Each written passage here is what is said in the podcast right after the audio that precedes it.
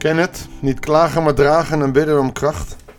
We denken dat we daarmee vroom zijn, maar feitelijk is het natuurlijk niet bijbels. Ja, bidden om kracht wel, altijd. Maar niet klagen. We hebben klaagpsalmen en soms hebben we het nodig om onze klacht neer te leggen. A.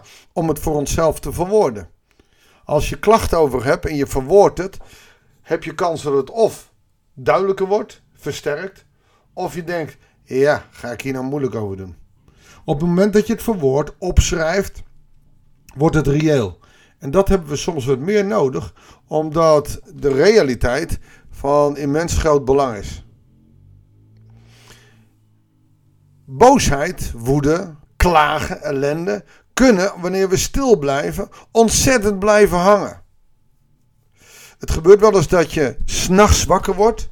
Nou, dan heb ik de mazzel dat als mijn vrouw dan wakker wordt en ik even al mijn ellende, bij wijze van spreken, kan delen, dat ik daarna slaap als een tierenleer.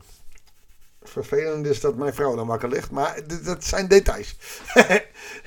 nee, het is heel vervelend, maar je hebt het nodig om het te vertellen. Ben je alleen, weet je, ik doe het ook wel als ik alleen ben, dat ik het hardop noem. En dat ik dan bedenk, is dit reëel of niet?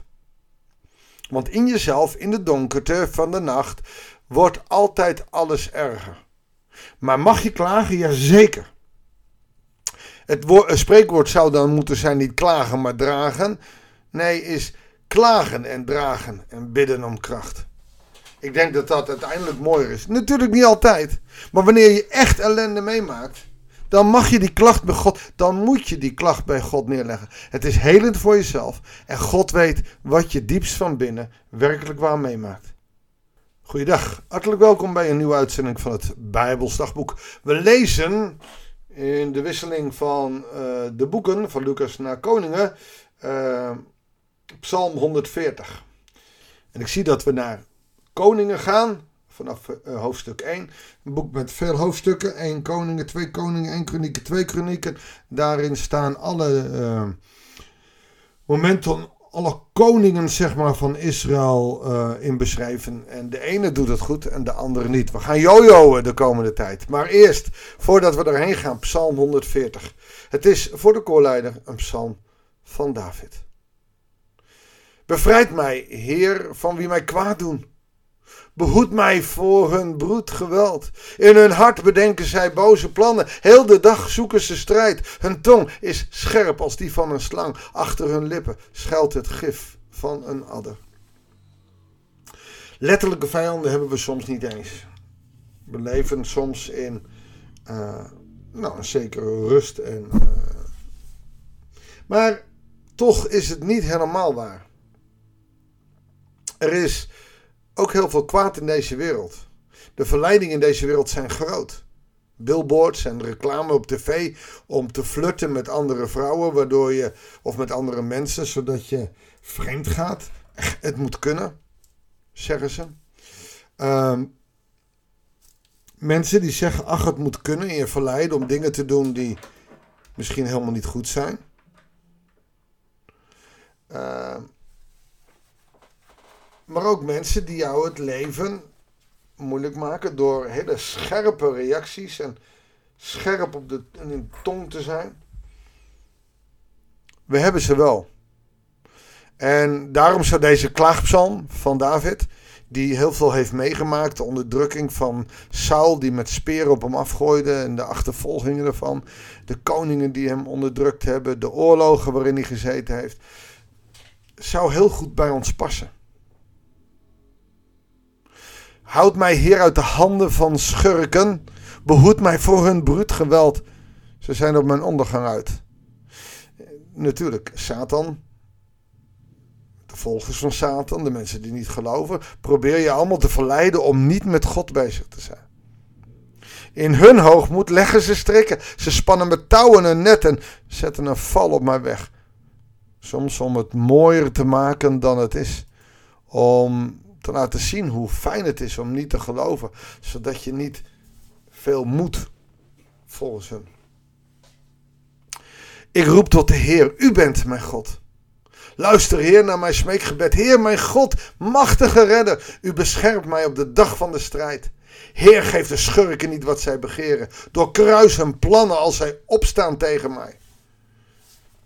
Het is één gebed om bescherming. Wij bidden en zegenen onze dochter die nog thuis woont. Dat hebben we gedaan vanaf baby zijn tot nu. Ook nu, als ze 16 is, wil ze dat nog steeds graag. En in die zegen beschermen we haar voor alles wat er op haar afkomt. En dat is veel. Er komt veel op jongeren, maar ook op ouderen af in deze tijd. En we zijn soms zo blind daarvoor dat we het allemaal normaal vinden. Maar dat is het niet. En soms kan je dat zo opstandig maken dat je net als David zegt dat het hoofd van mijn belagers wordt getroffen door de vloek van hun lippen. En dit is mooi, we gaan geen speren werpen, we gaan geen koppen inrammen, maar de vervloekingen die de wereld over ons uitspreekt, dat de wereld die zelf ontvangt. In de Bijbel is het met vervloekingen, zoals je iemand vervloekt, ook in de naam van Jezus, dan kan dat, maar als het niet terecht is, komt die op jezelf af. En zo vraagt David hier dat het hoofd van mijn belagers wordt getroffen door de vloek van hun lippen. Dus als zij mij vervloeken, dat het op hun afkomt. Dat gloeiende kolen op hun neerstorten, dat ze vallen in een kuil waarin ze nooit meer opstaan.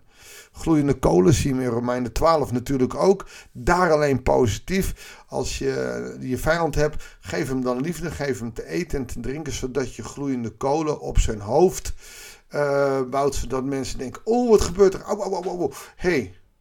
Alleen hier is het gloeiende kolen op een neerstorten. Dit is de dood. Hier wordt hij toch boos. En een kuil waarin ze nooit meer opstaan, want hij wil beveiligd worden. Dat er in het land voor lasteraars geen plaats is. Een utopie, een idealisme. Want het zal er altijd zijn totdat. Totdat die nieuwe hemel en die nieuwe aarde uh, er komen. Totdat Jezus op de wolken verschijnt. Maranatha. Tot die tijd zullen er altijd mensen zijn die lasteraars zijn. Dit weet ik. De Heer beschermt de zwakken. Hij doet recht aan de armen. De rechtvaardigen zullen uw naam prijzen. De oprechte wonen in uw nabijheid. Hij eindigt hier met deze twee versen. Dat, dat vanuit zijn, dat doet hij vaker, ook in de Psalm 439. Dan wordt hij furieus en op een gegeven moment denkt hij: ja, zo mag ik niet, dan ben ik hetzelfde als mijn vijanden. En dan zegt hij: hier weet ik dat, ach, wat er ook gebeurt in de wereld, de Heer beschermt de zwakken. In het Nieuwe Testament leert Jezus, maar Paulus ook, in mijn zwakheid ben ik sterk. We hebben dat onlangs nog gehoord van de week. In mijn zwakheid ben ik sterk. Paulus wil in zijn zwakheid krachtig zijn. Waarom? Omdat de Heer hem beschermt. Hij doet recht aan mensen die arm zijn, letterlijk arm, maar ook figuurlijk arm. En wat bedoel ik met figuurlijk arm? Mensen die theologisch niet zo zwaar beladen zijn en niet goed weten wat ze uh, moeten doen. Dat ze geen weerwoord hebben vanuit de Bijbel. En dat recht wat hij in armen doet, is door de kracht van zijn geest. Armen omringt hij met zijn liefde, met zijn genade. En voor de ene betekent dat eten, voor de andere hulp. En voor de geestelijk armen betekent het mensen, uh, mensen om hen heen die hen helpen. Of de geest die door hen spreekt. De rechtvaardigen zullen uw naam prijzen. De oprechte wonen in uw nabijheid. Er is hoop, er is heel veel hoop. Alleen dat is niet voor de sterke en de stoere, maar dat is voor de zwakke en de rechtvaardigen. En die worden veelal in één adem genoemd. Waar hoor jij bij?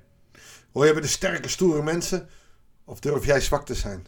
Opdat je in je zwakheid sterk bent. Laten we bidden, Heere God. Het is moeilijk om echt zwak te zijn. Het liefst willen we stoer en sterk zijn. Toch is dat niet zoals u ons bedoeld hebt. Wij willen geen watjes zijn in deze wereld.